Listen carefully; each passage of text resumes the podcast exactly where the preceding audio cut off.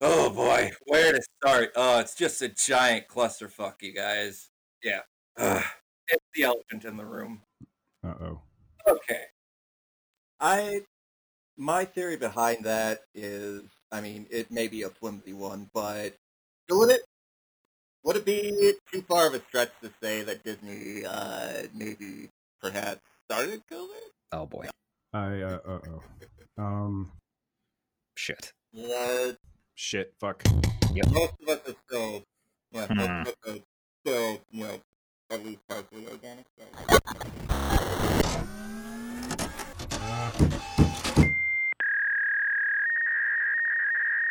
All right, I gotta. I, Shadow Link's malfunctioning. I gotta. I'll see you on the other side of the theme song. All systems are fully functioning. Running lowlife.exe. System optimization is less than nominal. Server damage detected. Please stop whatever you are doing and make your way to the nearest exit. Technical support is route. Please vacate the area. I repeat. Please leave. Are you even listening to me? I will shoot you. Error. Server block 3 is experiencing critical ignition. That's right.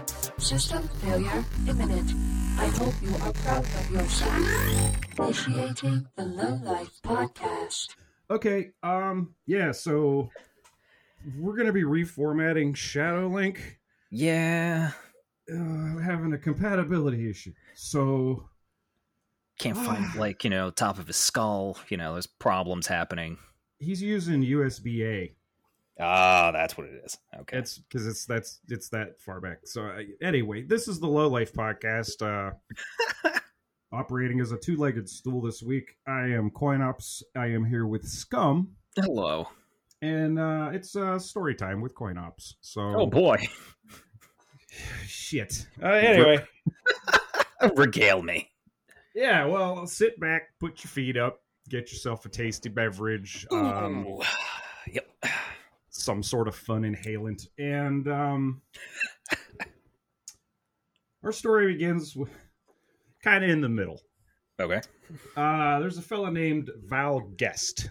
Val Guest directed 50 movies, including being brought in to work on the 1967 Casino Royale after Peter Sellers left the project. He did a, yeah, he did a shit ton of Hammer movies. He also did Hell some yeah. TV, yeah, he did some TV like uh, episodes of Space 1999 and whatnot. I totally seen some of this man's work then because I'm a big Hammer movie fan. Oh, you've definitely seen some of his yeah, work. I probably Um, own some of it. and then uh, it, he he it, 1945 he, he was working with margaret lockwood who starred in films from 1934 to 1976 including hitchcock's the lady vanishes and the Ah, night and uh, she was the lead in the 1948 tv film pygmalion Don't know that one. uh people knew people know it's kind of the one about like oi she's a cockney lass and they have to teach her to talk like an educated person to get her to be accepted in society story Oh wow, I hate that. yeah they've made that Yeah, it's many, terrible. many different movies I know the Hitchcock. very- I know the Hitchcock one she was in. yeah yeah but pygmalion's very famous play um Sure. i've seen it put on well where it's very funny you know but like anyway and uh, there's also uh, they also worked with uh, this fella named michael rennie who starred in 78 films from 1936 to 1970 including holy shit 1966's cyborg 2087 a movie i did not know existed until this What? moment yeah yeah so i gotta i gotta look that fucker up and Oh, uh, wow. Most Future. most- Stay tuned for future updates on that. I guess. yeah, Cyborg 2087 with Michael Rennie. Now, he is most notably known as Klaatu in 1951's The Day the Earth Stood Still. Fuck. But we're not talking about that movie. Uh, we're, Uh, okay. we're talking about a movie called I'll Be Your Sweetheart.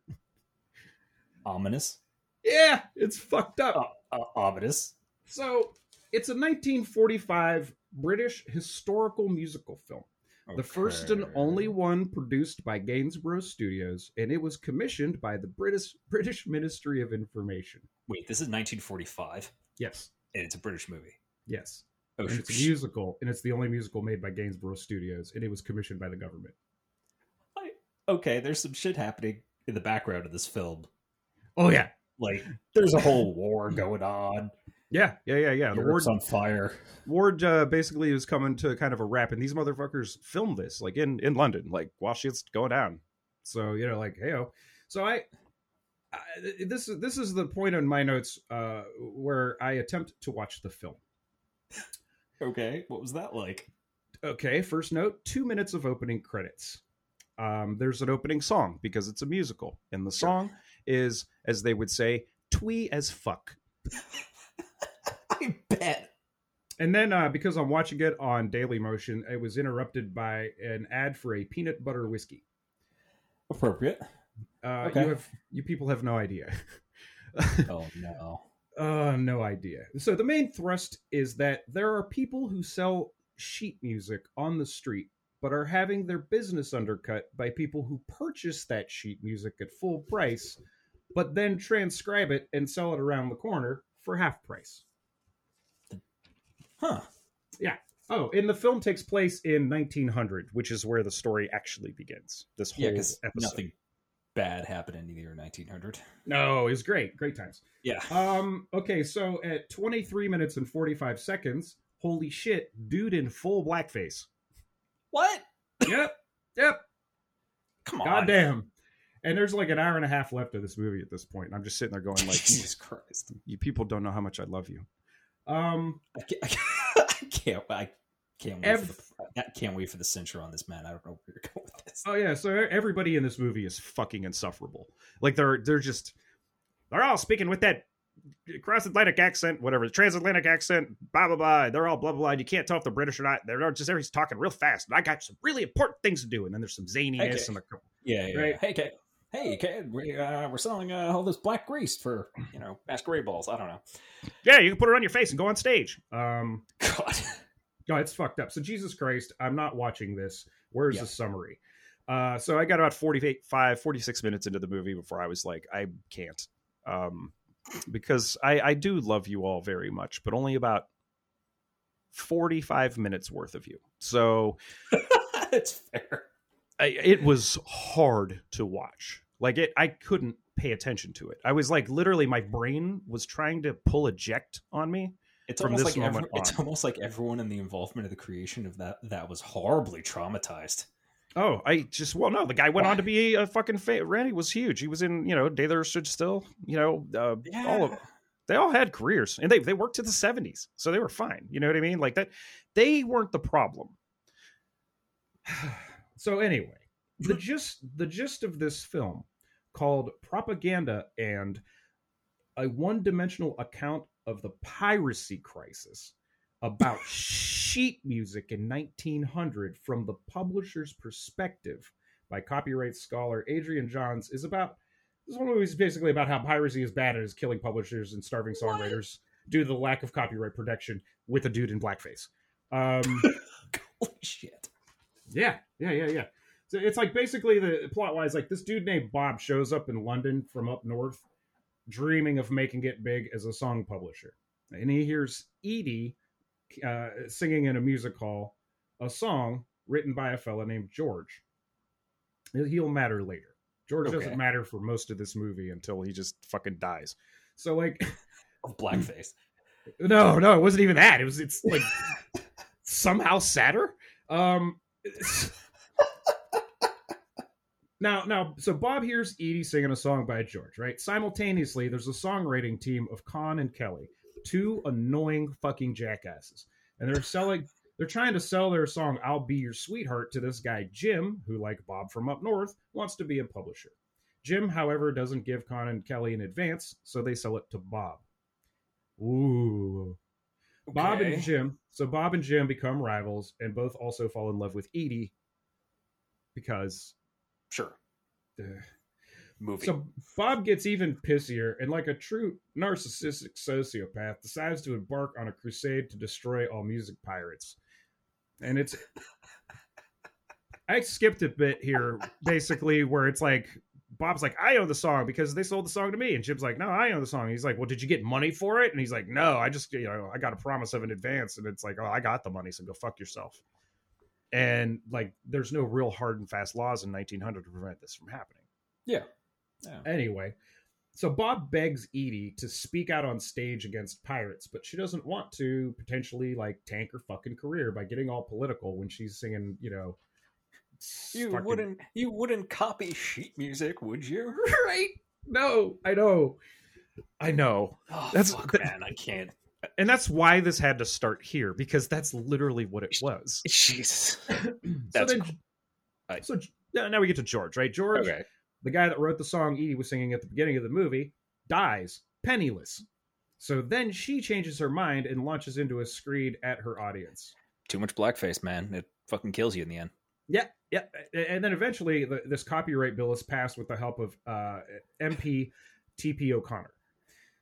Bob then leads a group of songwriters to riot and smash the pirates' printing presses like a fucking maniac. Holy shit. This is the first 10 minutes of these two episodes.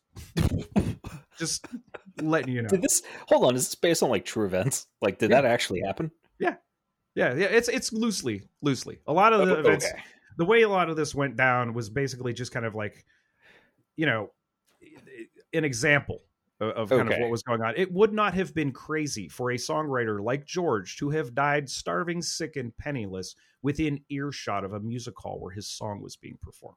I mean, no, that's that's This is a this is a different level of like what we have now, like as far as Yeah. like piracy and shit's concerned. Mhm. It was a little bit more of a through line between the songwriter and the publisher. Yeah, and back then you could just stab a guy. Well, yeah, yeah, you could just, but you'd never get any songs from him again. You know, that's like fair. They had to find a way to kind of ring, you know, string these guys along, and what they did was there were no residuals. You know, you didn't get like royalties and shit. Yeah, because everything was really just based on like a piece of paper that says, "Yeah, we're going to do the thing," and then you could just not do the thing.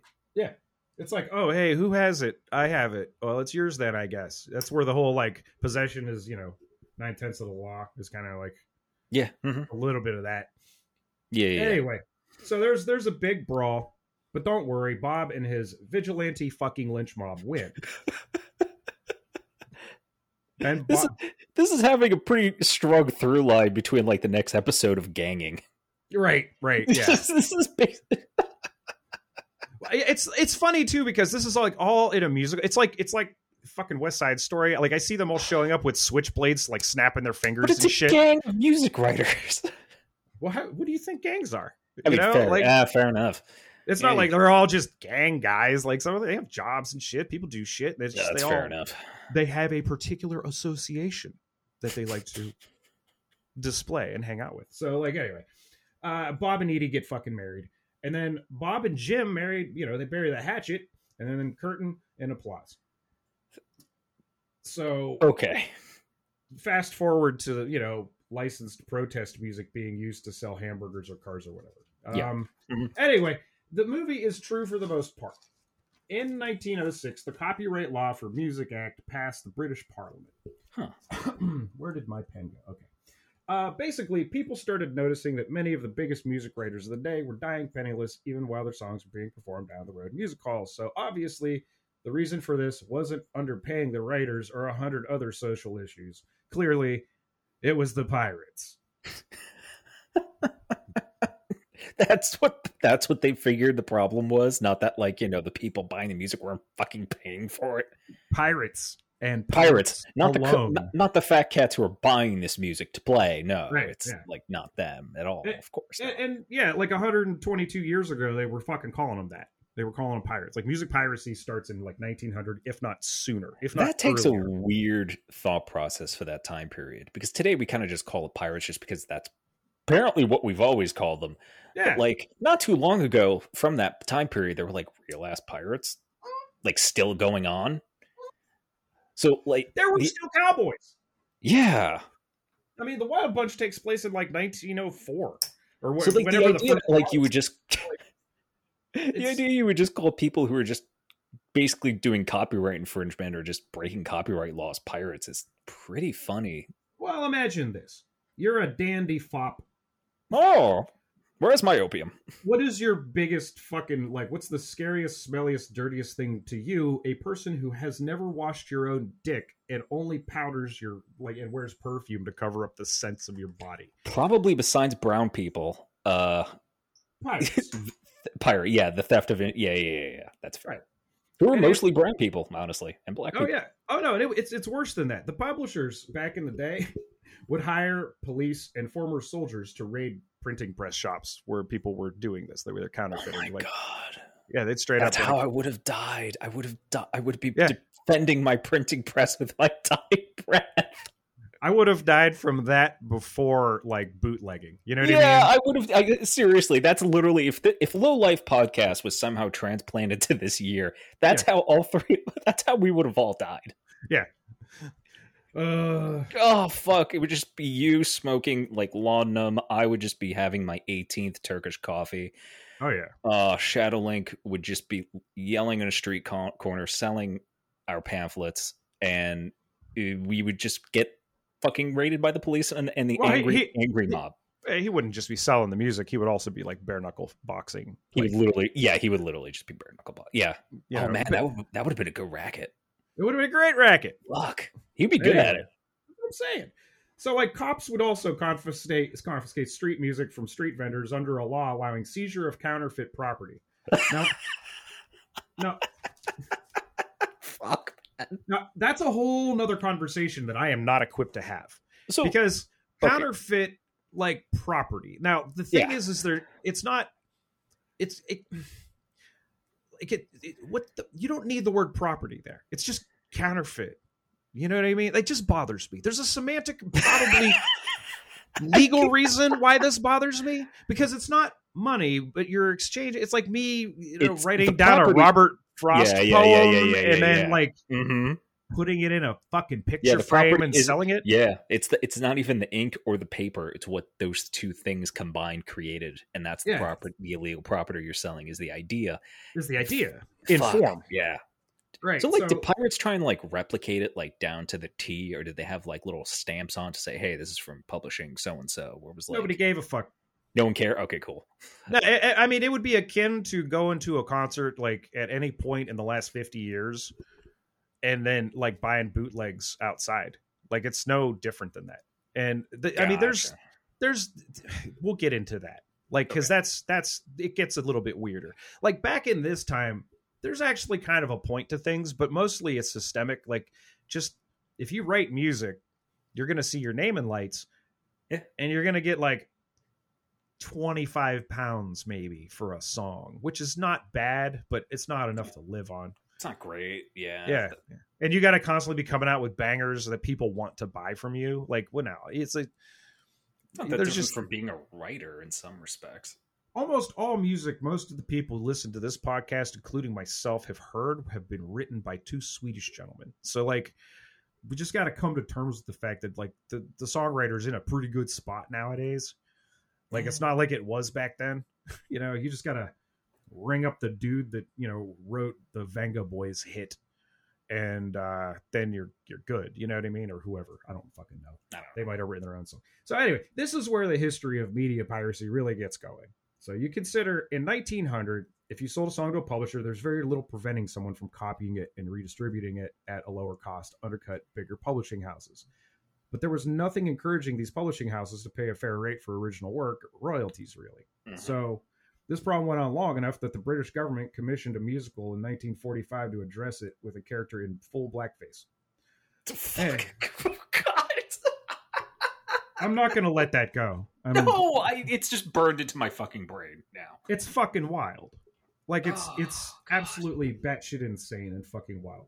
So uh, basically, there were other forms of piracy that happened. Like, Sure. um, you know, some of the first recordings were on a wax cylinder, kind of looked like a like yeah, tube, you know. those are cool looking. Yeah, those are. yeah, cool. they they they they pirate that. like, I bet they did.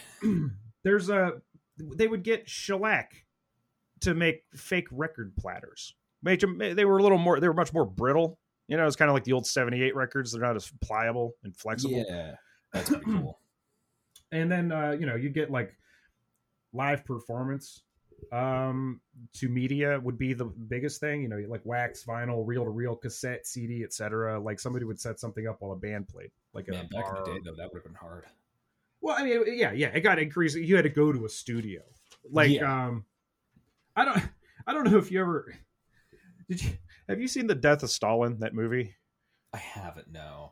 I can't recommend it enough. It's hilarious, and it, you know, it's got like Steve Buscemi playing Khrushchev, so you know what you're getting here. And um, but there's a the opening of this film is this this, this orchestra's playing this music, okay, and they finish this massive, insane piece. Like it's extremely very complicated, very beautiful. And they get to the end of it, and the guy that's in the control room, who's broadcasting it on the radio, gets a call from basically Stalin saying he wants a recording of it, and he didn't record it. So the next part of the movie is him trying to get the audience to get back into their seats, get the entire fucking orchestra back together, turn off the radio broadcast, record a two hour whatever fucking concert from the beginning, and then cut it to wax and get it to Stalin. Holy fuck. And oh. and he has a fight with the pianist. She doesn't like want to play again. Her fucking hands are like brutalized, right? Because she just did this really insane shit and she's been playing for two hours. She's not gonna fucking sit down and do this again. So he has to like do all of this stuff or he's executed. And it's hilarious. It's like fucking one of the, my favorite opening scenes. Anyway. But uh speaking of that difficulty, you know, of like back then trying to oh, you have to cut the vinyl in the moment. You know what I mean? It's not like you put it on a hard drive and then the computer cuts it. oh Like, yeah, like you, there's like no second chances. you got to get the whole band back together to do that again and then play it exactly the same way. You know, like Yeah. anyhow, here's a group called Tapers, and I like them. I've always been a fan of them. Um, they're uh, Tapers in particular grew from a small group of Grateful Dead fans to an open secret, and then to an entire fucking subculture. Like the Taper subculture is a large part of why like Archive.org exists. And it was basically so these dudes could, instead of having to travel all these miles and meet with people and send mail and all this other stuff, they could just download the set that the Dead played at like Red Rocks in whatever year or at uh, Nelson's Ledges in like 60 whatever. You know what I mean? Like Yeah. it it became like just because that was a big thing with them. Like there there was nuance. I'm not a big Grateful Dead fan, but like I do appreciate the fact that every time they played a set, it was always a little different. It was always sometimes the song would just bust into a jam and just go, and it, they wouldn't do that at another show. So these people had that fear of missing out really ramped up to a thousand percent. So they'd hear about it. You know, they'd all be sitting around smoking that fucking 1971 dirt weed thinking they were getting super super high not knowing what would happen 20 30 40 years later and uh hey man so like jerry man he just like totally fucking ripped off into this bit like right after i don't know it was like cocaine's not supposed to be that long a song right and i'm like oh man i wish i could have heard it well my cousin's got a tape of it and that's exactly how this would spread this is how this happened it was this desire to like i need to hear him play this song at this location on this date because it's not going to be like anywhere else you know and Okay, I could I could see why. Right? Yeah, I could see that. Yeah, all right, fine.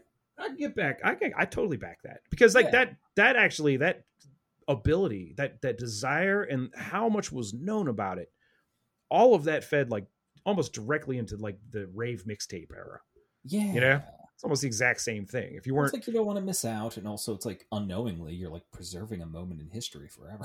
more than anything yeah still exists.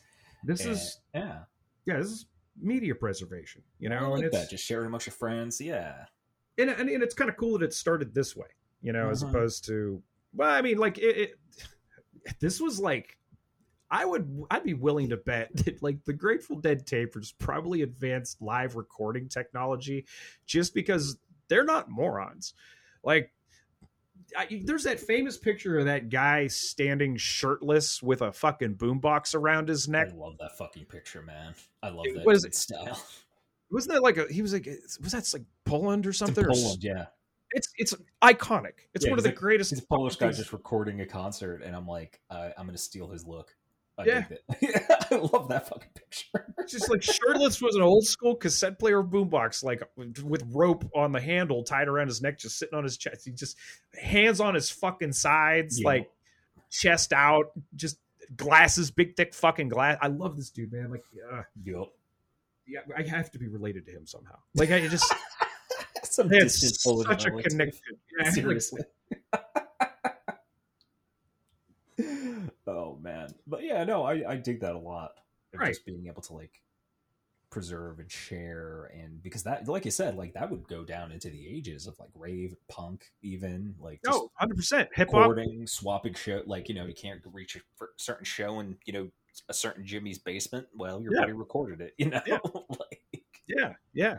and, and so so these these tapers these dead tapers they started in the late 60s and the early 70s the dead shows and while it was it was tolerated. It wasn't like specifically allowed Mhm.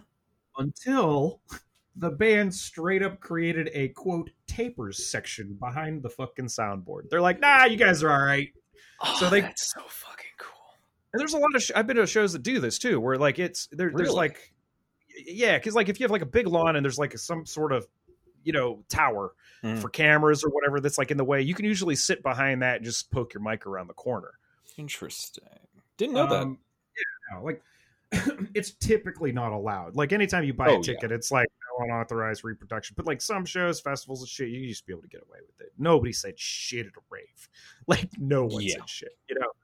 So you know and, and the idea for this too was that tapers would not sell their tapes for profit. Like i said generally there would be trades made uh, a show you had a recording of could fill a gap in someone else's collection and maybe they'd have something for yours. And that's how that went down cool. you know? Dig it.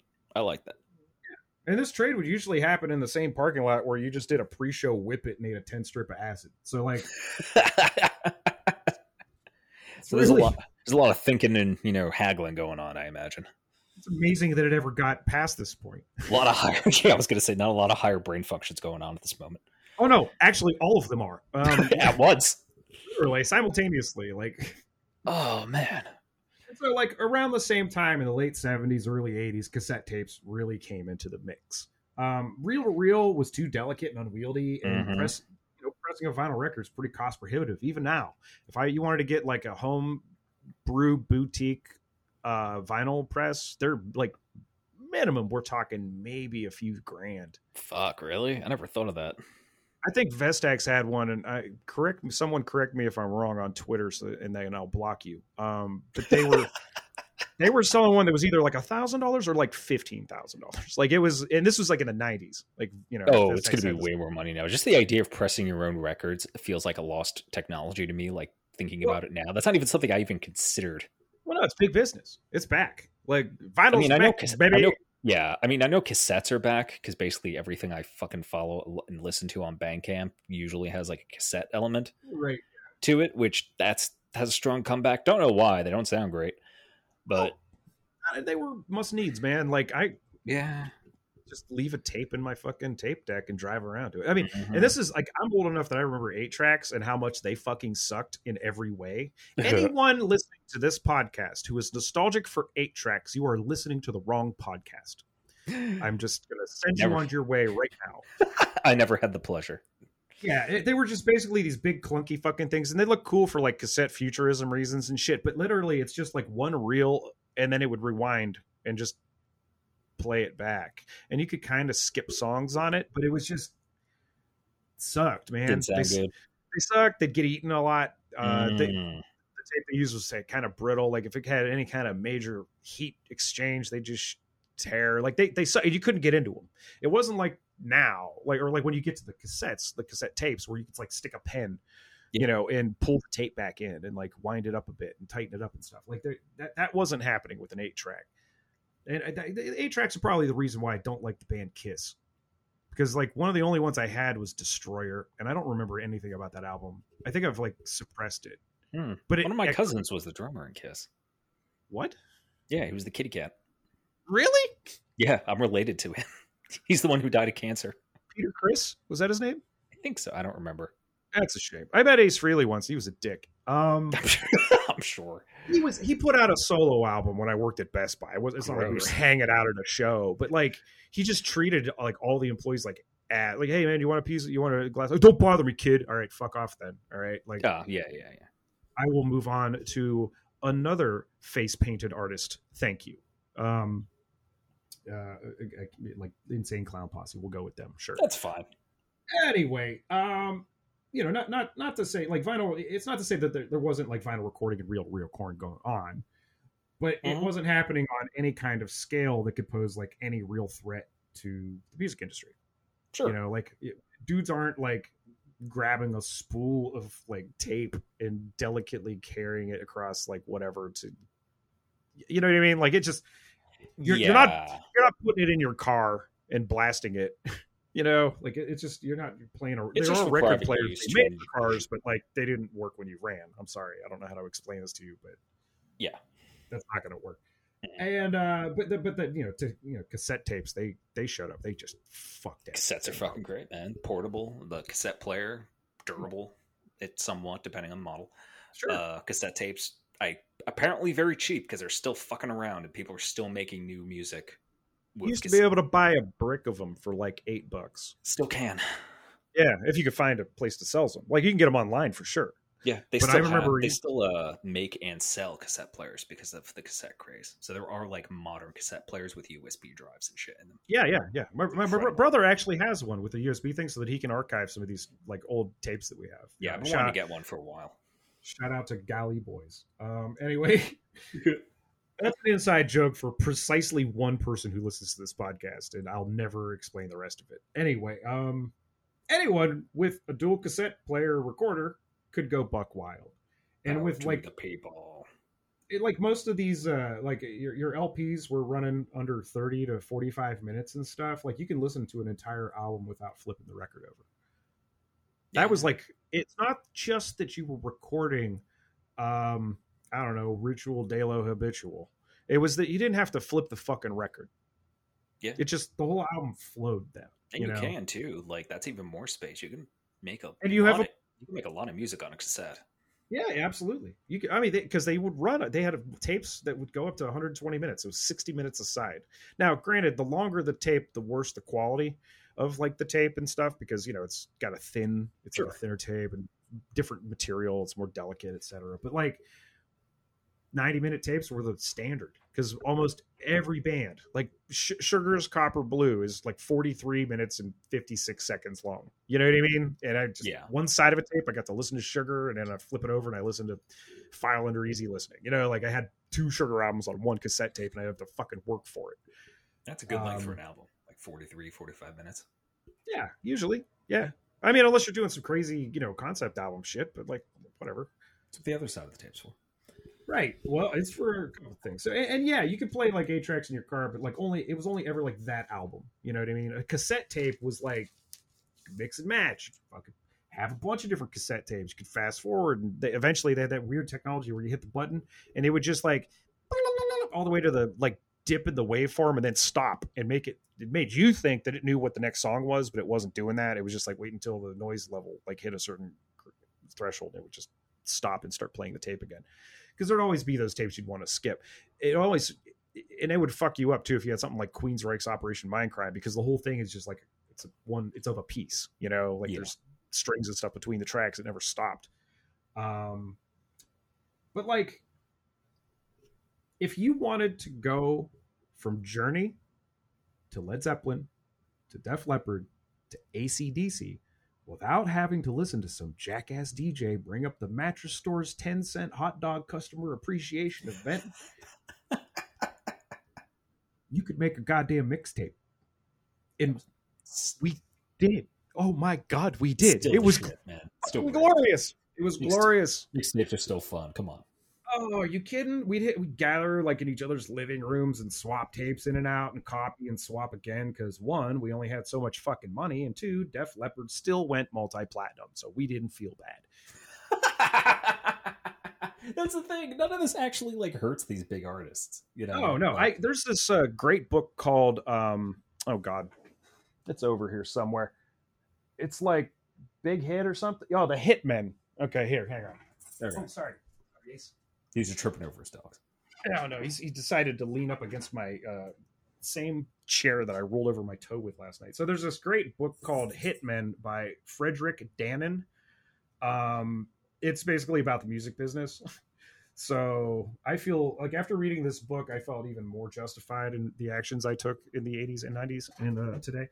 So, uh, you know, Yeah, I mean, I it could. I think that reasoning could apply to like not just uh, Oh, the studios, yeah, the studios were fucking the artists long before some Oh, yeah. dumb kid who like spent money on a one tape that his friend wanted that he also wanted, but his friend has an album that you wanted and they also wanted, and it's not hurting anybody. Uh, Exactly, because the same reason could be applied to like any type of visual media. Like I remember growing up, we used to just just my family used to just record shit constantly of VHS tapes, and just Oh, because yeah. we wanted to preserve it and watch it over, and you know if they were showing it this one time, you know, like come on. And as long as again, like the reasoning we talked about, as long as you're not selling it, it's really not bothering anyone. And that's the Right. thing is like there was a period of time uh, when you were growing up and I was growing up where everyone just kind of pirated shit through VHS or Yep. cassette tapes, just like a, as a matter of course. No one really thought about it. Like in, I would argue even like today. I mean, with the internet, everyone's pirating everything. I'm sure, but I definitely feel there's like less of it going on openly as there used to be. Well, it was Or there's, or we just have technology now that kind of does it officially, where you know there's shit you plug into your TV that'll record your favorite show automatically, you know that kind of stuff. yeah, that like TiVo, but it's not like it's putting it on your server. It's not like a it's not Plex server. archiving it. You Right. like that's the thing. It's like we you when you record something on VHS tape, you have the VHS tape. Oh, oh, look. I mean, I'm I have a complicated like take on piracy, and we're gonna get into it. But Okay. like the the gist of it is, is I'm glad people recorded shit because that's why we have like the YouTube channel, the Vista Group, which will have like a fucking aerobics tape from the 80s or mesmerizing. like three hours of commercials from like late night TBS television, not the shows. They cut the shows, just the fucking commercials for the era. terrifying. right. You have to understand how like someone my age was like advertised to as a kid. I was, I'm amazed. Dude, I, I- saw ones from like the early 2000s, and I'm like, why? I like I know why I'm like this. You know what I mean? Like it, it's fucked up. Oh, oh yeah, yeah. Oh, I forgot. There was a was also like uh you know another reason why like we we didn't give a shit um like this is one of my favorite things in the world. In 1981 dead kennedys released their in god we trust inc. Ep yeah. with the blank b-side that said quote home taping is killing record industry profits! exclamation point. We left this side blank so you can help exclamation point i will never not like that that's Shit. fucking amazing It's not like System of a Down when they released their album. and They're like, hey, you should totally like. Wasn't it literally called "Steal This Album"? Like, oh yeah well that's that's like abbie hoffman's uh you know steal this book yeah, they're Like, like, it's- just steal it, take it, it's fine. i mean Like, fuck it, and i talk these guys into giving me money for it but oh, yeah, I love that. Yeah. Yo, I really like that. Like, just I hey, can't imagine anyone else doing something like that. Like just making something and just putting it out for free, and just like if you want to give the people money, that's cool, but you don't have to. yeah, That remind me of anyone. Um, knowledge, knowledge fight. That's who. That's who does that. Uh, yeah, yeah, and only them, not us. Um, not us, anyway, not at all. So now we gotta get there's this there's this article on uh, digitaltrends.com that I did a little bit of mining from called "The Life and Times of the Late Great CD." Oh Because- man, After cassettes, it basically- run. It it still does really, but I get more. There was it had like tapes were king, and then the CD happened. Yep, that was my era, man. That was when I was a kid. CD was that was the shit. Like, it, Um, it wasn't yeah, yeah. Great, but you know, No, I, it wasn't terrible. It, it wasn't great at first. Uh, but this this article, "The Life and Times of the Late Great CD," is written by Ryan uh, Waniata. Want to give credit. Um, basically, in CDs were invented like in a finalized form and often attributed to this inventor James Russell. Hmm. And this the CD was revealed when Sony and Philips created the Red Book standard, so that well, for example, CDs could be universally played across devices from different manufacturers. Weird, weird how that used to be a thing, and then like oh yeah, oh, I got a PlayStation, I got an Xbox, I got a dude, they do they do it with computers now. They don't even, Mike, ass. Mike, they don't even have computers with DVD-ROM drives in them anymore. What if? Well, I mean, they, they they even tried that shit. I remember the Divx nightmare bullshit, fucking nonsense. If you I don't remember even know that what at that all. is. Okay, so Divx was this thing that I only ever saw at Circuit City. Okay, Basically, here's what it is: you you'd buy the DVD, Mhm. or you would you know or whatever, and then you would take it home, and anytime you wanted to watch it, your DVD player would charge you money to Oh. unlock the DVD so What that you the could watch. it. I wonder why that didn't go anywhere. Yeah, I wonder. It's like I think the Divx's were cheaper or something like that. But I'm- like you, you bet could they- do you couldn't do dick with it unless It was almost- your machine every time you wanted to watch the thing that's sitting on your shelf. it was almost like an omen for things to come. Oh, yeah. it's Oh, yeah. incredible. That's fucking incredible. Like, Like Silicon Valley was like, this is a terrible idea that we will never ever stop trying to implement. You know, oh, like oh god, but there was, you know, you had your like VHS tapes played on VCRs. sure. Period. They had region shit. So like, you know, you a PAL format wouldn't work with They the still do that shit with DVDs. Like, Yeah, right, kind of. But that's not yeah. that's my point is that like in the, the, the where it's licensed, Mm-hmm. anyone would be able to make a device to run it. Which is why, like, toward the end of DVD, like playing regular vanilla DVDs run, you were able to get a DVD player for like fucking 15, 20 I mean, bucks. using that reasoning, that's a big reason why there were some movies we wanted to do that we just like had difficulty hunting down because of regional bullshit. They they do apply the same reasoning digitally. Like that's a big reason we had such a hard time watching Strange Days. Is due to Well, like even region locks. uh, fucking uh, Avalon, you know, just the idea Yeah, that these idiot hosts won't make their shit global because there's Yeah. some fucker in the middle somewhere that just doesn't like making money or getting exposure. Pretty much. There's a lot of movies that I've researched that we I've looked into that like they're just region locked. we Mm-hmm. might not ever be able to see them because we were in the states. Oh no, we will. There's a way. I mean, Piracy. like, yeah, that's what I'm saying. That's yar matey. Um, I think wasn't today supposed to be like speak like a pirate day? I don't remember.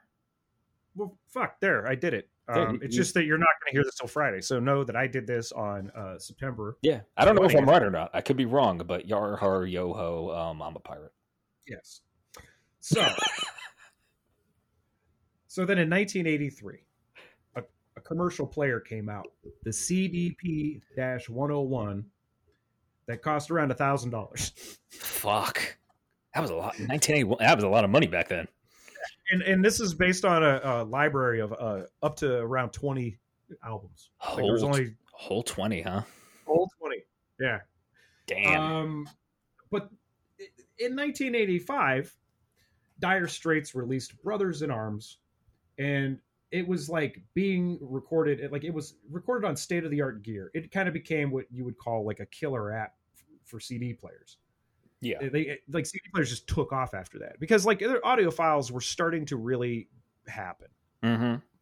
they'd always been around to a certain degree. Like if you you look at old catalogs for record players and stuff, that existed, and like hi-fi players and shit. Um, there was a space age bachelor pad music era that someday maybe we'll talk about uh, with like Esquivel's stuff, where it was just all like atomic age cocktails and Just watch martinis. and- I just think I'm sorry, but when you were describing that, the first thing that came to my mind was American Psycho. yeah, yeah. Literally, the first thing that popped in my mind. It's literally it's, that those- right? That's if you are an audiophile, you are Patrick Bateman. Yes. Um, just just putting that out there for you. sorry, Uh, but yeah, I hate to break it to you. I'd have to I'd have to agree with that. you, you frighten me because like my my thing is is I'm a little tone deaf. I've it- like I'm I don't have drums, but I'm like a drum guy. Like I just like rhythms and shit. That's what you know, typically what I'm hearing and what I'm like kind of going for. And the most important lesson that I've learned in the last say 26 years, 27 years of DJing is that people who are like, "Oh, he's doing an all vinyl set." Um that just means he has money. Yeah. Because at volume, you can't tell the difference. And anyone who says they can is full of shit. When you have like 20, 30,000 watts of sound pummeling you, there is no, there's no, you're not registering it. this is like the same. Is like the same you're people. not- who- oh, go ahead. Well, if you're not damaging your hearing at that volume, um, you're, you've got earplugs in. So you're going to Yeah. miss some of it. Like you're, you're just, you're full of shit. Yeah, I'm like You I can- like earplugs. Plugs. I take that like it, you know how long. Like it Oh, took I me a while. Yeah, it took me a while to find ones I wanted after the ones I I used to have broke recently. But like there comes a point where like these are the same types of people who thought you had to like break in your earplugs by like playing really loud music through them before you put them in your ears to listen because Yeah. it affects the sound. And I'm like, no, it doesn't. It's just- You're insane. distorting- That's an insane thing. It's an insane thing that weird people do to themselves. Because like the most important thing is is like you got to protect your sense. One of my homies is a drum and bass DJ from back in the day. He's he's he blew his fucking eardrum out just from a loud. like you gotta you gotta know. I've like there's close. there's a certain I love loud music. Yeah, don't get me wrong. I've come close. Uh, add violence. to feel shit. I think Nine Inch Nails add violence almost did it, and that was like literally just me sitting in bed listening to that like a little too loud because I was really excited for a new Nails album. Oh no, man! I'm telling you, I've I've seen some loud bands. Yo, I would put. I'll say like uh the Jesus and Mary Chain is one of the loudest fucking bands I've ever heard in my life. Sugar was louder than them, and in a distant first place would be a place to bury strangers, who were so loud that I had to. We, it was outside of Cleveland at a university up in Cleveland. Um, there was this festival, bunch of just big bands and stuff. Like they're they're ostensibly a rock band under the like the, the cloak of a massive noise wall, and they're insane. And I love them. Like they're fucking amazing. So I finally got to see them, and I had to literally walk away from the show and walk around a building and then around another wall until it sounded pleasant enough. And I am certain I lost a couple of frequencies there because it I've never heard anything like that. It would be like I just like fucking skinning the soul of a dragon at maximum volume. I mean, I don't know how to describe them. Like if you don't know, like you just whatever. To me, they are. There's this. hmm, This is a weird conversation that we don't have really like. I, I haven't thought about this enough to describe it, but I have in my mind whenever I hear a certain artist or group, it just they sound like they're from New York. There's something about like like the Cars for some reason always strike me as a New York band. Like Lou Reed totally strikes me as like or, or not, you know, they're, they're just a certain artists that come out of New York and there's a New Yorkness about them. And I like that. And the most of all would have to be a place to bury strangers. Like that just that's what New York sounds like to me. Sorry. Just loud. It's just very, very loud. Yeah, There's it's a drum fair. machine, but that's a drummer. It's not a drum. You know, like it just fucks with my head. I, I don't know what it is about it. There's just like a New York sound to me. I, I have never really put it down on paper or organized it. I'm wasting precious time talking about this. Anyway. So, uh, Dire Straits, Brothers in Arms, blah blah blah. That comes out, and uh, CD players took off in popularity, and also like that money for nothing video absolutely dominated radio and MTV. Like you could not have advertised for like hi-fi, digital, clear, clarity, blah blah blah, because that's what everyone was going for at that time. and what Clarity. Eighty-five. Okay, I wasn't. I didn't exist yet. Yeah, no, there's there's it's just cocaine. Um, Cool. and cool. like, man, I just want to hear this some crisp. And you just think about Patrick Bateman again. Yeah. You know. It's- you know, he we listen to the news. So by 1988, in three years, CD sales eclipsed vinyl and overtook the cassette in 1991. Mm, Like in like Mhm. six years, you know, that was it.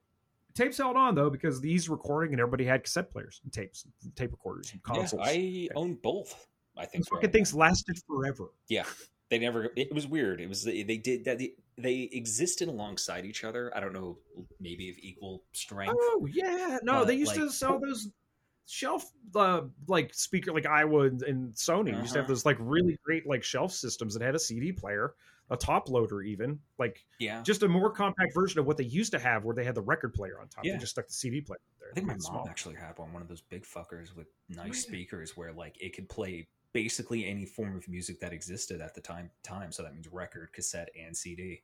And it had an aux in as well as a microphone in. Shit, it did. Yep, yep, yep. Oh Yeah, man, those was- were the days. She was protective of it. She was protective of it too until one point. Like that was the thing. It's like that was the shit. Oh no, they. I'm telling you, those things were. They were. I spent all my time around one. Yeah. Like I just wasn't alive without music around, you know. Mhm. And it is. It wasn't even hi-fi shit. I just wanted to hear the shit. I wanted to hear the new Beastie Boys record.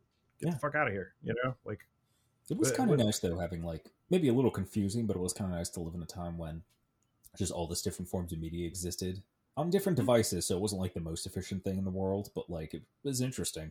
Well, it was kind of like you transition, it, like a gaming console. Like you, you, yeah, you just have a bunch of cassettes, bunch of cassettes, bunch of cassettes, Mhm. and then like something happened, like the. Well, we're we're gonna get into it. So like, CDs were expensive, or they were expensive as fuck. Like, uh, we, we had the option of going to the Plaza record store or the mall record store. there was this, talking? Like, we're talking, you know, this late '80s, early '90s, you Okay. know, mid '90s. Me getting out of high school in '93, kind of stuff.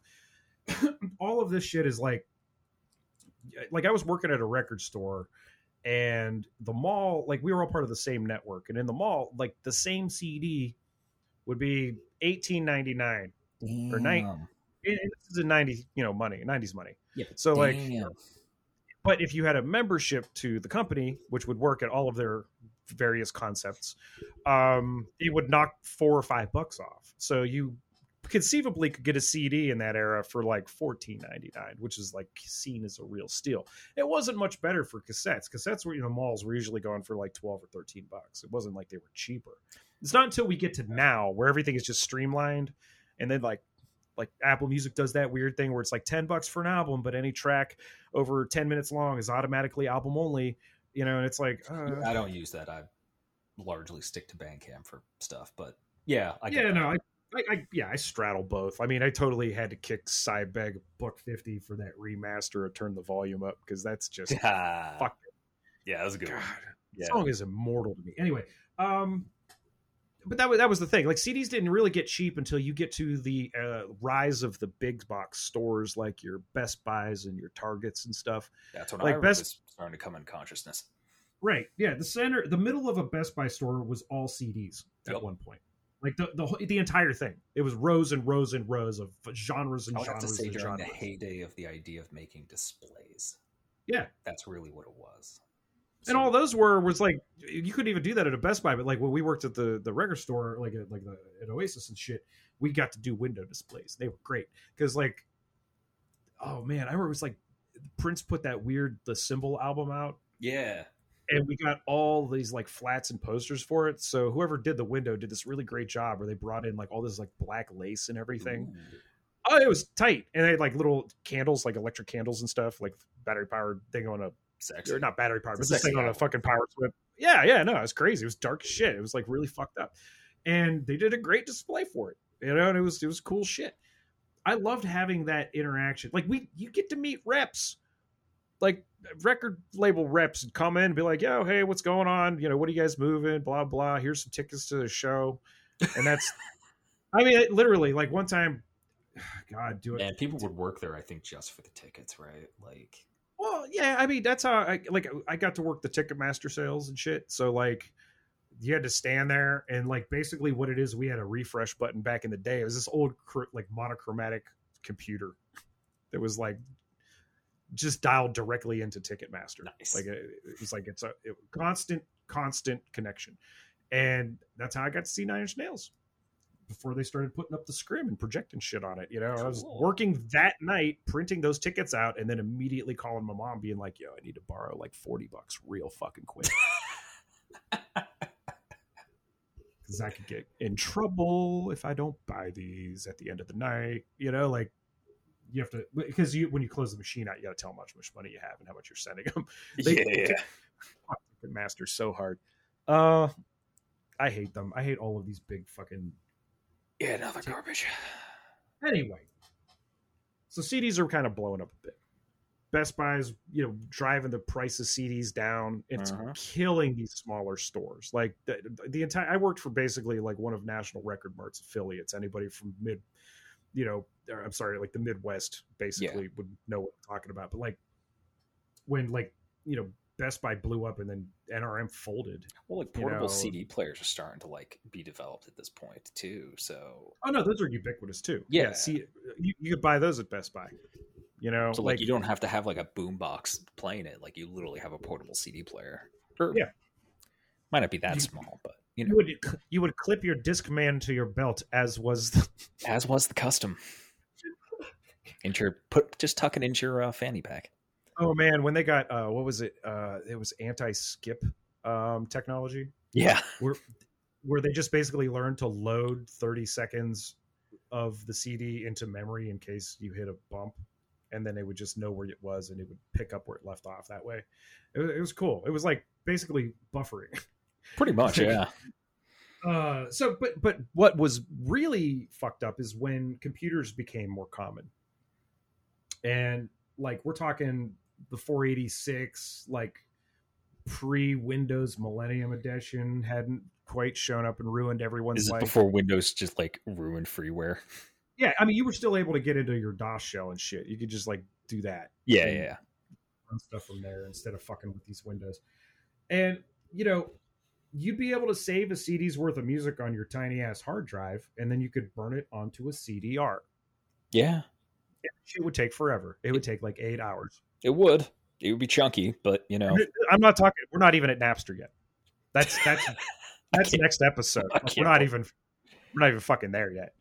So like, but this shit would take forever. Yeah. like you would have to basically set this up, hook your because it's not your computer, it's your dad's computer. He needs it for work. He's running CAD programs on it. You know, he might need it over the weekend. You got to time this. You have to schedule this in a way that no one's home when it's happening, but you want someone to be home in case something goes wrong or it catches on fire because that was always a possibility. Um, but This that was bef- still better. this is before Well, liquid cooling. Right. Oh shit, dude. These we were setting them on the floor, and the fan was closest to the carpet. You, don't understand. I just was the- hacked. Oh, I just hacked up a piece of myself. Jesus Christ! yeah. Oh fuck, Yeah. man! I can't. I can't fucking because we didn't have a computer like during that. You, period. we used to turn them on with our toes. Oh Jesus Christ! I think my first computer was like an, a gateway from the two in the two thousands, the Yeah, early yeah, yeah. the early aughts, My good buddy worked for Gateway. I still have those speakers. I'm looking at them now. All that weird cow print. So, yeah, Just- I'm, I'm looking at the symbol like right now. They're on the fucking speakers. They're plugged into like my advanced gaming thing. We need to do a deep dive into Gateway and what happened. Them. oh god, I can't, that's mm, I'm fascinated by that company. I am fascinated. They're still you walked fu- in there, and it wasn't like a store. It was just like a place where you talked to somebody and then ordered a computer. They're still fucking around. Oh, They still make shit. They're trying to they're trying to make like um really convoluted looking pieces of like portable technology. oh, for sure, for like sure. for without sure. any like you know everything's stre- everything's smooth everything's streamlined there's no cd-rom there's no dvd-rom drives on any of them Oh no, no, no. no. While I'm Well, using- that, that's just yeah that's like, like like like there's two PS5s and like one has a disk drive and one doesn't, but they both have shitty fucking SDD memories. so I don't care. yeah no i really i really hate modern laptops they they they break if you sneeze on them and they don't have like hardly any features Yeah, I need more places to plug shit in. Thanks. Yeah. As many USB ports as you shove into this fucking thing. I that's why i'm want- uh, that's why i'm literally using like an old model of the lenovo thinkpad I want someone to make the best USB hub ever because eventually it's just going to get down to the point where it's like I literally I want it to be about eight inches tall in a circle. I That want it would to be- look like an Alexa, but it's just all USB plugs and it's powered for the whole fucking thing. And I just plug whatever the fuck I want Mm. into it, and it's like ah, my computer will recognize it. I'm a simple person. I don't need much. Oh that would be great need my shit to work as well as it did before. you yeah know? if you for the listener if you want a good workhorse the thinkpad lenovo t430 is a wonderful model of laptop you getting paid by Lenovo? Uh, considering they don't make this brand anymore, no. Oh, right. Fair enough. Fair enough. Big enough. Keeping To, an eye on you though. it's like it's indestructible. I love it.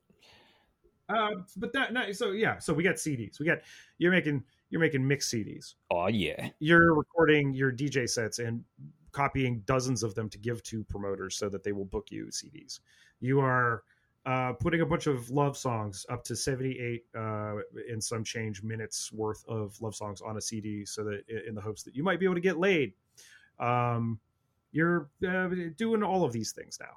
You know what I mean? Like you're just you're copying entire albums. You're getting bigger hard drives. yeah. And you can record shit live hell of a lot easier than it could before.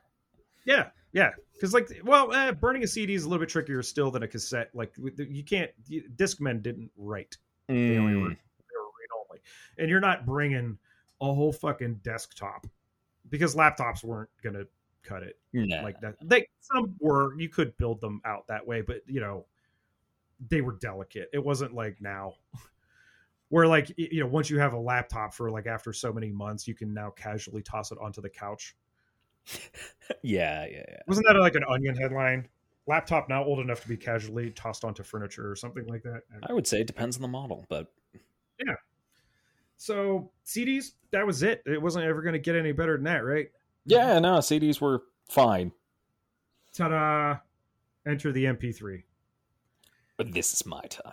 This was the Oh. shit right there. Yeah, This No, see, was- like now you weren't limited to the seventy-eight minutes and change. You were just limited to how strong your antivirus software was.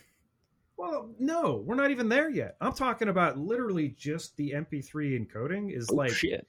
you were able to shove way more music on a disc. You just needed a player that could read MP3s. Sure.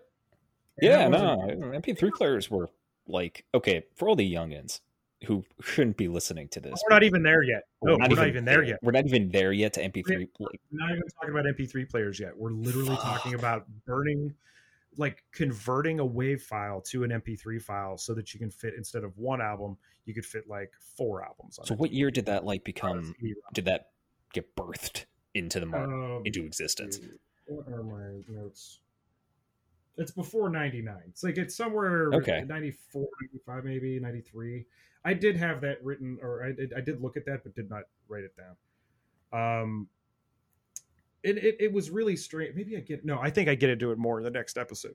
Oh, okay. But now you weren't like limited. You more songs, but it meant more scrolling.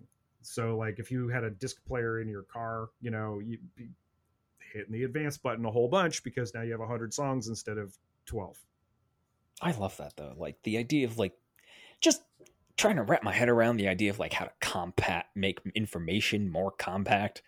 Like Yeah, I mean there's there's an argument as far as like say compression goes between an MP3 and a wave. Like there is a noticeable difference there. yeah, For example, when I do these episodes, I take the files in wave, but then when I shit out like the episode through Logic, it converts it all to MP3. I just like having the higher resolution mm-hmm. for because voice is it's the uncanny valley shit when it's just people talking. It's a little bit different with music. Um, but MP3 was basically as small as they could make the file and have it still sound somewhat like music. interesting. Because like if they're if they're like using less, it's just going to be like thinner and thinner and thinner until you're basically just you've muted your bass and your your treble and all. It's it's just like the the very narrowest of center mid range. You know what I mean? Yeah, and that's that's when like there's a lot of bands out there that seem to record for that which i hate it's i get it i don't like that like flat dry drum that seems like we only have a drum here because you expect us to kind of sound um i like a drum to be a little more aggressive and have like a little bit more to do with the song. Oh definitely. I like a bigger thicker kick. I don't like the flat dry kicks as much. And there was like a lot of eh, people trying to emulate 80s music that missed that and they don't do it and it pisses me off and i'm not going to say any names but Well, there's certainly not a lot of that going on now. keep up your fucking kicks son. That's all i'm saying. Um yeah and and also for the purposes of the computers your your drives spun faster you know your players got more advanced and this is just all physical media still you know what i mean you're still putting it on a thing to play in another thing Yeah. by yourself or with friends I mean, sure, now it's like you know magnetic strips and lasers, but yeah, it's still the same shit. Right. Because at the time, it, it still took fucking forever to download a stepped on MP3 over dial up. It was like an endeavor that could be completely fucked up Just by an incoming downloading a single JPEG on dial up at this era, like Oh, I yeah. fucking remember, man. Like it took forever to look at anything. Yeah, porn and ASCII numerics. Yeah. Just like, You know, there's a scene in my pretty fa- your pretty face to going to hell where he's trying to like download one picture of porn in hell using dial-up internet, and it just takes forever, then crashes as soon as he gets to like one tit, and uh, that happened in real life. That happened to everyone. Yep. Um, anyway, the fact that like MP3 sucked at this point, like as far as uh, downloading, Yeah, file transfer protocols existed weren't great because dial-up sucked. There's ne- it, it was just never good. All that you ever got out of dial-up was getting to hear the screaming of a dying robot before you connected to the internet. That was it. that sound was terrifying. I was so scared of that gro- that sound growing up. Like yeah, because like then you get used to it and it becomes like a friend. You know, like I never "Oh, hey, got- buddy. I, I never, up. I never got to that point. It was just. "Eh, Right. Yeah. But if it sounded different, that meant you fucked up.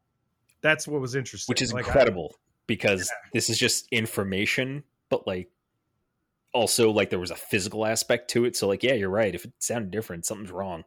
yeah, and it wasn't like fiber optic cables either. No. It's like old. You know, you have to, you know, press nine buttons in order to call, or you know, uh, ten buttons to call somebody out of country or out of t- state or something, and then some operator would sit there and a timer would start about fucking your life up, have a phone call like to a different state. You know, like none of you have any uh, like the youngins have no idea like how both bafflingly advanced this was for all of us, but also incredibly dumb.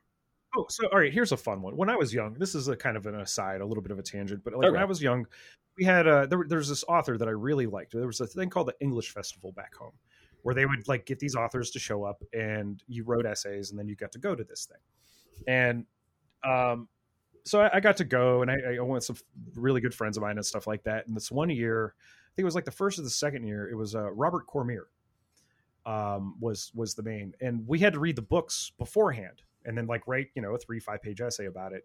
And he's the guy that wrote the Chocolate War, and I am the cheese, and um, oh fuck man, tenderness like after the first death. If you've not read Robert Cormier, I recommend it because he wrote for kids, like preteens and teens, Hmm. in a way that respected you in your experience and how hard it was to be alive. And it's it's heavy shit. Like he was a he's a powerful writer, right? Yeah. What what you didn't realize though, like it and he so I got to meet him, and he's a really fucking cool guy, right? I'm just like this punk kid who's into writing, and you know, and he's just like, oh yeah, and he's very encouraging and very open. And um, when he was speaking, like he, it was like me and three or four other people in this room, and he said something like, "Oh yeah, yeah, if you ever want to give me a call, my phone number is in at the end of I am the cheese. It's the character Amy's phone number. I just put my phone number in the book." and I was like, "Are you fucking serious?"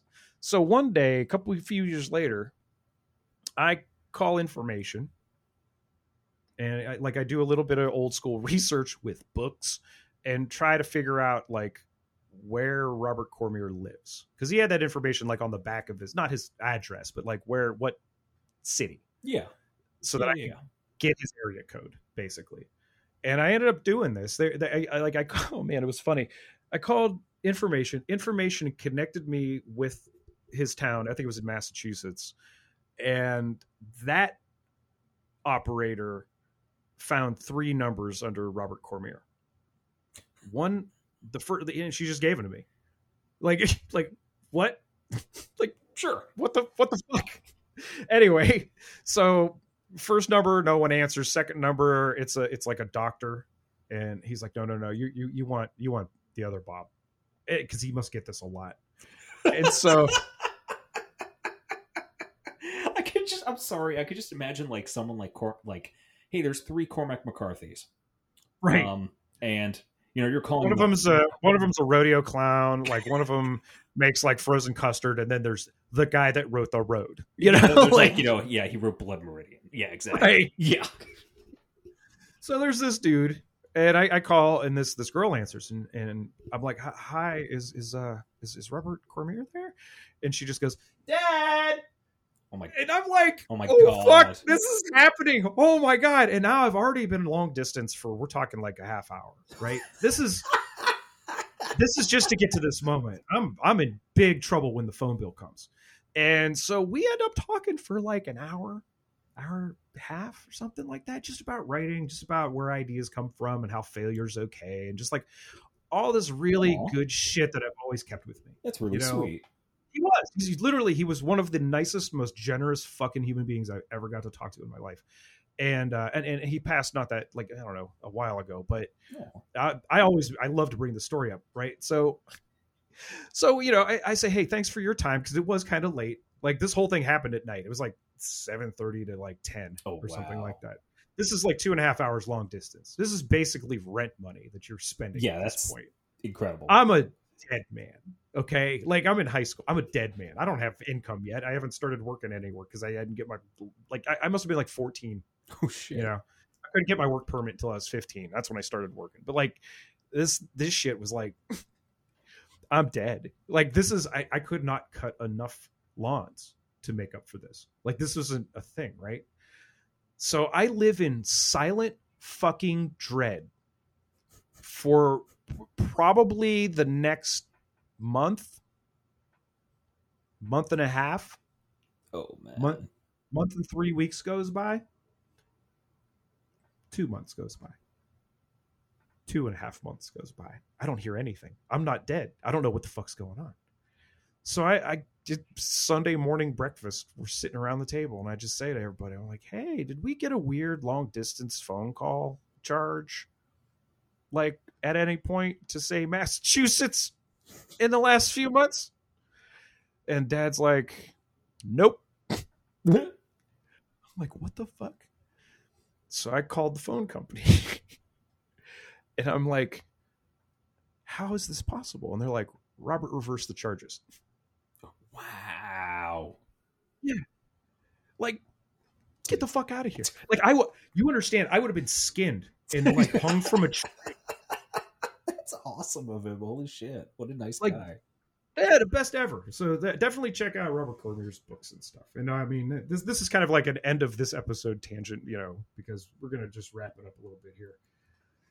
Oh man, so like things were way crunchier. There was a lot, and that's kind of you know I could tie this in here.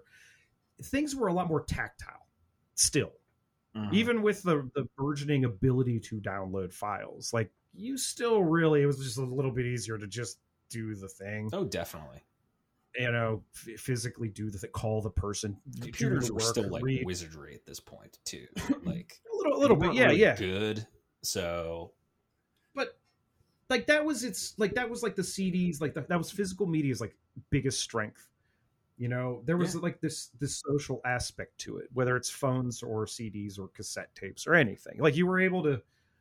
There, there were no gatekeepers. Like you just had friends, and if y'all got along, Mhm. then like you could just swap tapes, and that that was like a reason to hang out with people, or like you'd Yeah. meet up at the coffee shop at school and swap CDs and stuff, and then the next Yeah. day they'd come back and they'd have their copy, and they'd you know Oh was definitely. just- there was a community there was a sense of community right and just just even like with like even with this computers you know like you just had a group of friends huddled around a computer with stacks of cds and cdrs trading albums you know basically creating fans for the bands in that moment People the like sharing strongest way. would like be would it be would it have been possible at this point with like um oh god the early fucking uh server like BBS servers?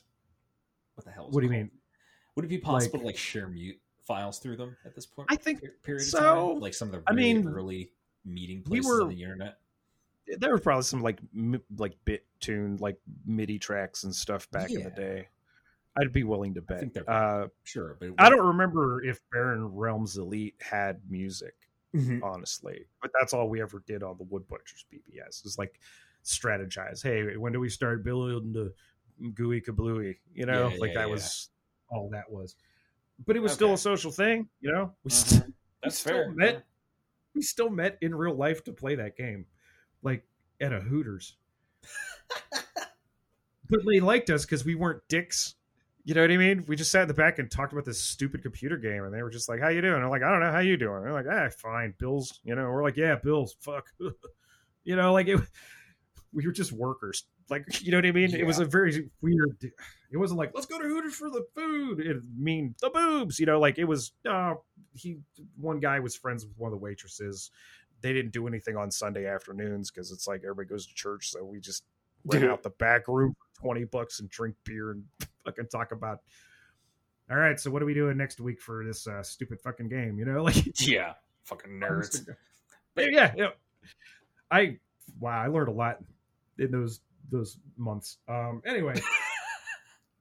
But all of this stuff all this like we were saving money you know? We're, we're like creating fans like I, i'm passionate about this artist i i hope that you get the same enjoyment i get from it kind of stuff and all of this is happening away from like the watchful eyes of algorithms and paywalls yeah you could just do things you could just do things back in the day out. when you could just do things and just go to the show I feel that's an underlying theme for a lot of the episodes we've been doing for like various fucking things of like whenever we talk about the past, it always comes up where it's like you could just do things.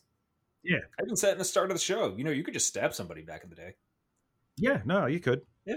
that that's uh, that happened a lot Yeah, In fact. frequently. and it was much quieter than guns so Yeah. you know Still is. Just saying. But anyway, I'm saying it, it the point is like I, I we talk about that a lot whenever we talk about the past is like you could just do the thing and there was no how should i put it there was no intrusive third party algorithm bullshit fucking anti piracy software. Just Oh, we're gonna get to that next shit week. that's like kind of. I'm thinking about games too because there's like Uh-huh. uh, other shit like where I've literally had to like install mods that someone else made to disable shit so I could just play a game without Oh, having yeah. to log into a third party thing that they literally Ugh. just invented to prevent piracy. You know, it's shit like that where it's like it's just let me do the thing. I think that's why I I- like Bandcamp so much is just that I could just do the thing. You want like I could just tr- there a transaction occurs, I get an album and can pay for it. I and download it, you know, and add it to a thing. But like now, when like you were saying with like Apple Shop, right? Like there's Mhm. it's, it sounds intrusive as shit. It's it's well, what was shitty about it is that like pretty early on, like some years ago, um, I, I got this album and it was a bunch of like electronic artists doing more like covers than remixes. Interesting.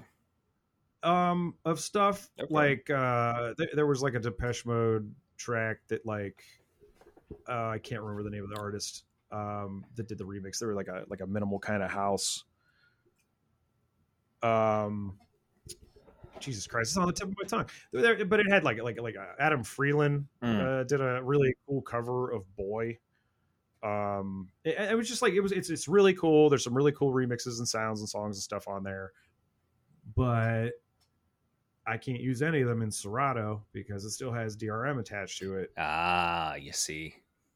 You know, I have songs that I've purchased from Apple from before that and after that, and they they learned pretty quickly to disable it because that was a real big issue some years ago where they, it was very very much everywhere.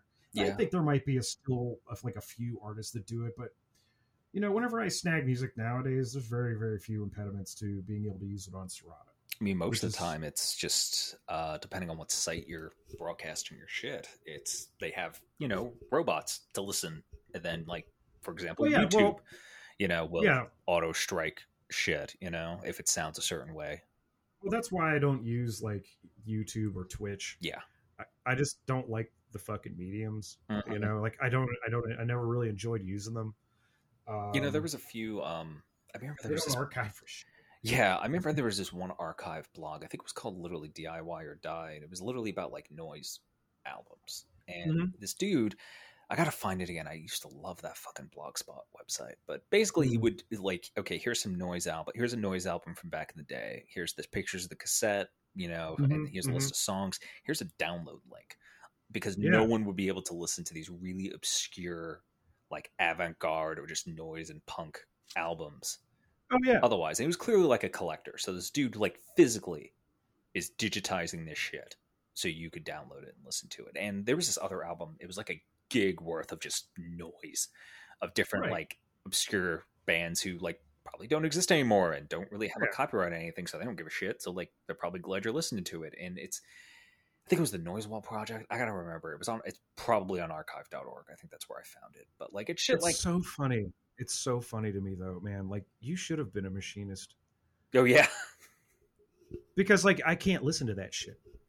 you know what I mean? I had a good time when I was in the fucking uh, when they were scanning my brain. Yeah. Oh right, right, right. Yeah, because I feel like I need to be clocking in. Yeah, it was know? great. I fucking made. I fucking took a Put on nap some too. fucking boredoms. I find it on relaxing. It's louder than the stress in my life. You know, that's how I. I see- Yeah, that's how I see it. But You, you should look into Henryk Górecki and and check out like the Third Symphony. okay, It's incredible because like I you you you will start struggling to hear it, and then next thing you know, you're just swimming in cellos or double bass or whatever the fuck viola. I don't know. great. Somebody's gonna correct me. I don't know all my string instruments. There's a lot of instruments. hey, I'm- if it's I'm like jazz, I like noise, I like orchestra, and all of them bleed together because you can't have one without the others. a- Uh, the only reason I know about this Henryk Górecki piece is because I saw Fearless with Jeff Bridges, where he survives a plane crash with Rosie Perez. And for some reason, that song was on the soundtrack. Like, there's like three songs and then this 28 minute piece. Nice. and I was like, "This is haunting." like, oh my god, I need to, I need to look into this guy. But I like back to archiving, it's like it co- having well, it I- to be physical. Yeah, and I I I get having like a copyright in the sense that you want to like get paid for your shit, but like Mhm. it when it comes to smaller artists, especially for ones from the past, it's we wouldn't be able to listen to anything then. Mhm. Like all of these things would just be lost forever if people can't like digitize something, you know, or if Well, like, there's a this- big label just happen to own all these things, you know. if you ever want to if you ever want to just like gaze into the abyss a little bit I'm gazing, my eyes are open. there's this great great documentary called scratch Hmm. and it's about turntablism it's about how to like scratch and stuff and if you could ever get the dvd the double disc it's 100% worth it. It's fucking amazing. But when they finally they, they interview all these different djs uh like cleveland's own dj swamp has an appearance in it and i mean just a bunch of djs tons tons of them like all of them are in this right? Cool. but you get to this one point where they're like talking to they're talking to dj shadow. Ooh, and he's sitting not in a record store but in a record store's basement. And i can't describe to you what this room makes me feel like because they're they're not stored none of the records are really stored properly. They're all just sitting on top of each other. They're not Yeah. on shelves. And they're moldy. And like that's where you go if you want to like find the deep deep deep hidden forgotten cuts because no one's really archiving that shit there's so much fucking lost music in spite of even like since the tapers like there's so much just lost shit you're so many never gonna fucking so many records. yeah Yeah, and and I mean ones that like record labels put out, like that guy was saying in that the the Hit Men book. I mean, one of the things you learn, and you might a lot of you might already know this, but like typically like some of these labels they used to like fragment.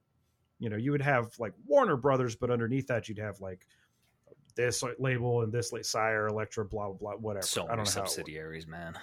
and then they would have sub subsidiaries. That's Yeah. how you get to finally you get to like Interscope Records, I which hate- is like a division of. I Atlantic hate that shows our age. Back when like there were subsidiaries and everything wasn't owned by like two companies.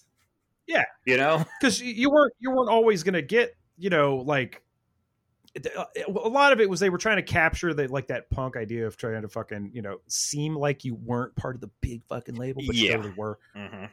but even so any of these imprints would do that thing where depending on their budget they would back like a ton of bands knowing full well that they were going to make all their money back with one or two of them Mm-hmm.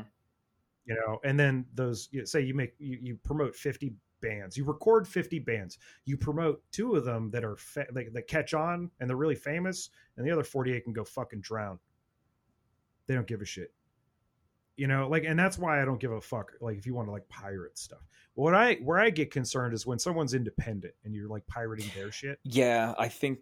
no Yeah, pay that motherfucker. Yeah, Like if, if yeah, the money exactly. could go directly into their pocket, or you know, like well, even when like I think I think it's a pretty good deal on like Apple Music, but it's not as good as like a Bandcamp or like having your own website.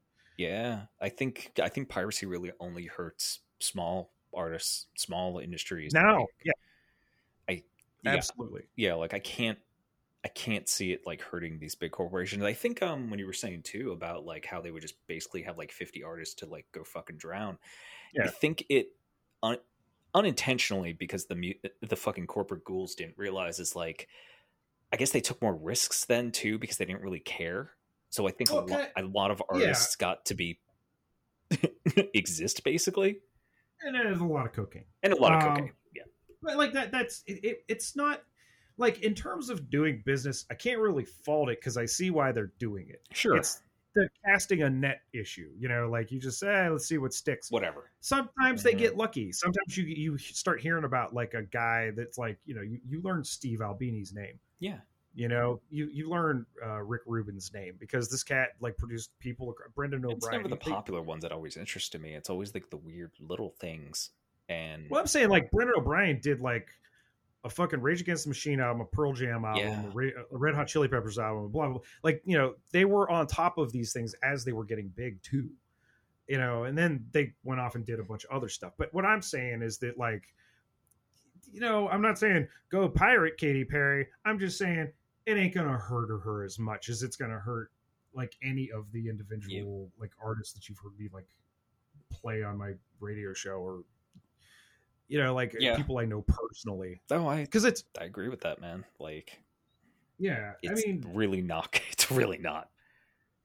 yeah Not uh, like and again their bottom line at all. I i kind of like I'm kind of like, don't do it, but it's there if you need it because we did it with cassette tapes and CDs, and it didn't really. Those people are still touring. You know what I mean? They're still they still have careers. Yeah. because they're part of this. Yeah. They're part of this th- entity. This. And well, on the other flip side of it, when we used to do techno like house, jungle drum and bass, you know, whatever fucking mix CDs back in the day, mixtapes and stuff. That's exposure for those artists. Yeah, You know, it's like you're using their work. You're not just like, hey, this is a cool song. Like, no, you've blended that in in a way. You've you're bringing attention to it, and every now and again, you get something that would just. I never want to hear the song "Sandstorm" again. Is all I'm saying. I'm cool. We we're good. I'm full up on that. You could just stop it. Way to go, Darude. Killer track. Never want to hear it again. I, I'm just I'm good. Um, but that like you know there is a certain exposure element to it. Well, I, you know I. I used to tell like a bunch of artists that would come into like IOTA if I really dug them and we'd get into the conversation and stuff like that. I'm like, would you mind if I like DJ'd your stuff like when I play here? And they're like, no, that'd be great. You know, because the only people who were pissed about that are ad guys. yeah. Basically, like this is the only time getting paid in exposure like is good in some ways. Well, you're you need to- making sounds. The Yeah. sounds need to be heard. And- That's how you draw them into the rest of yeah, it. just That's- buy the track, and it, it's even better when like you're talking to the guy, you know, or girl, you know. It's it, it's that's different, but it's like, and you're right. Like the only people who are ever upset about these things are the ad men because that's always the ad. this takes away from this takes away from their whole reason to exist. Is like you could just play the thing. I own this market. No, you don't. No. Go fuck yourself. Get out of my face. No. It's, These are people who don't enjoy. These are people who like don't even enjoy the medium they advertise about. Like, Right. And so, uh, all this to say, uh, yeah, you know, at this point, things were still kind of good. Things were still kind of fun. So you were able to hang out with your buds. You were able to trade music around. You're able to get weird mixtapes from people. You know, what from year is this? Where everything is good. uh, we'll say 1998 ish. okay. And then 1999 happened. Oh yeah, I remember it vividly. It was weird. So, so we'll talk about that next episode. Ooh, this is ooh. Next episode, that's when I was conscious about things. That's my era Yeah. of music. Yeah, we're just trying to bring you up to the digital like internet era you know like the pirating's been going on at this point for you know what god Seventeen 98 hundreds. like 98 years or older you know like it's it's an old problem that's always been around Oh, that people, hear piracy. a, Yeah. people hear a hot track you know and they want to share that hot track even if it just means them buying it from a kid on the street corner to play it badly at the, on the church organ when they sneak in later Honey, you honey, know like honey, look, check it out. I got Mozart on this fucking wax cylinder from this kid on the on 9th Street. Yeah, except it'll be something funnier. You know, Uh, it's like, oh god, Hello, you baby. Hello, guy? you buddy. Hello, right hand girl, or something like there's that. that. Something with that- blackface. that- Something awful. Well, no, there's that guy nowadays, Benjamin something Esquire. Uh, Oh god, what's his name? He has this great song. It's called uh, "I Have No No More Fucks to Give," and it's that's what it would be on a wax fucking cylinder. I I would he should do that as a fucking. Oh, he should put out a wax cylinder. Actually, would I am looking that song up on my phone right now. Um, uh, yes, Thomas Benjamin Wild Esquire. That's his name. his album is called Awkward Encounters While Walking My Dog. And uh, track seven is called I've No More Fucks to Give. It's um I love this cat. It's he, he he totally has the sound and everything. It's just like the the whole little mandolin kind of yeah.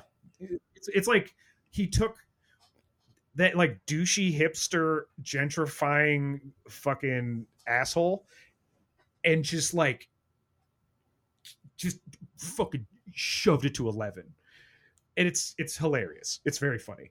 Like i absolutely recommend it. Um anyway so yeah next week uh yeah we're, we're gonna be uh, keeping with this here piracy and Yar. um, yeah and we're, we're, we're gonna we're gonna get to some players y'all know uh personally Oh man, things that you have used so things you have um, used or heard about in myth.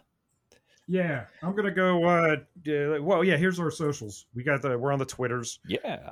look hey look we're- just Google L0W L1F3. We should be about the only thing like and, We and, are. like po- We, and podcast. it's funny you said that because I actually did that like a couple nights ago. I'm like, what if I Google this? We are the only thing that comes up.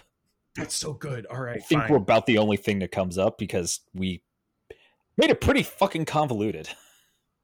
Yeah, so just do that, and then our, our socials will come up. I'm on the Twitter. He's on Neon Dystopia. Yeah, at Neon Uh, Dystopia, Twitter, message me on Yep. there, say hi. I, I'm there. Uh, he's on his thing. Uh, we're on Yeah. Facebook if you're still on there for some reason. Uh, Yeah.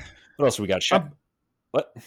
Well, Sha- Shadowlink uh, will you will be tracking his reformatting in the Discord in the uh, the ND Videodrome. So Yeah, um, we will be checking on his progress over the course of these weeks. we have an auto reply set up to sound and type exactly like Shadowlink on our Discord. I know it's the best. Like, look, he might not be a real boy. I'm trying. What, what was the fucking tagline from AI? Oh my god, I can't. Oh, I fucked it up. Anyway, so yeah, yeah. but the bot on Discord's even better. Um, so like, No, no, he's great. he's great. Um, Yeah. What else? And uh, what else? Uh, We have a Patreon. Oh yes, we have a Patreon uh, at uh, patreon.com slash neon dystopia. Yes. Um, oh, Mixlr, yeah, I DJ. There's there's tunes. Uh, it's mixlr.com slash coinops dash McGillicutty. Figured out. We make you Uh, work for these. Yeah, that one. What's pirate radio? I ain't trying to like let you in. You know, like No, it's a lot of fun though. You should if you come log in and just chat with us. You know, we all yeah, we all tune in some some nights. It's a lot of fun just hanging out, yeah, yeah. and the music's and good. It's, it's okay sometimes. Yeah, sometimes I put some really good fun stuff on, and um, Sometimes it's a just couple of sometimes it's just number stations. Uh, yeah, yeah. You you never know. You really never know. Like I don't know. See, here's the fun part. We're recording this before I'll play my next set. Yep. So if you happen to have listened to that based on me recommending this in all of the episodes before it, hopefully it will tie in to what is happening here. sometimes you could judge what's going to happen. Yeah, sometimes you'll find out what the episodes are about in no uncertain terms over the course of the sets. Yep. So, but sometimes I don't know what the fuck I'm doing and I just freewheel. And uh, I, you can always ask if you log in, you can chat with me while I spin. That's fun. Um, and it's easier than me trying to go between three different apps while I'm trying to wrangle a DJ set that I'm making up on the fly. So, I. I'm I, I never plan these out anymore. So I, uh, uh, so uh, yo ho. Yo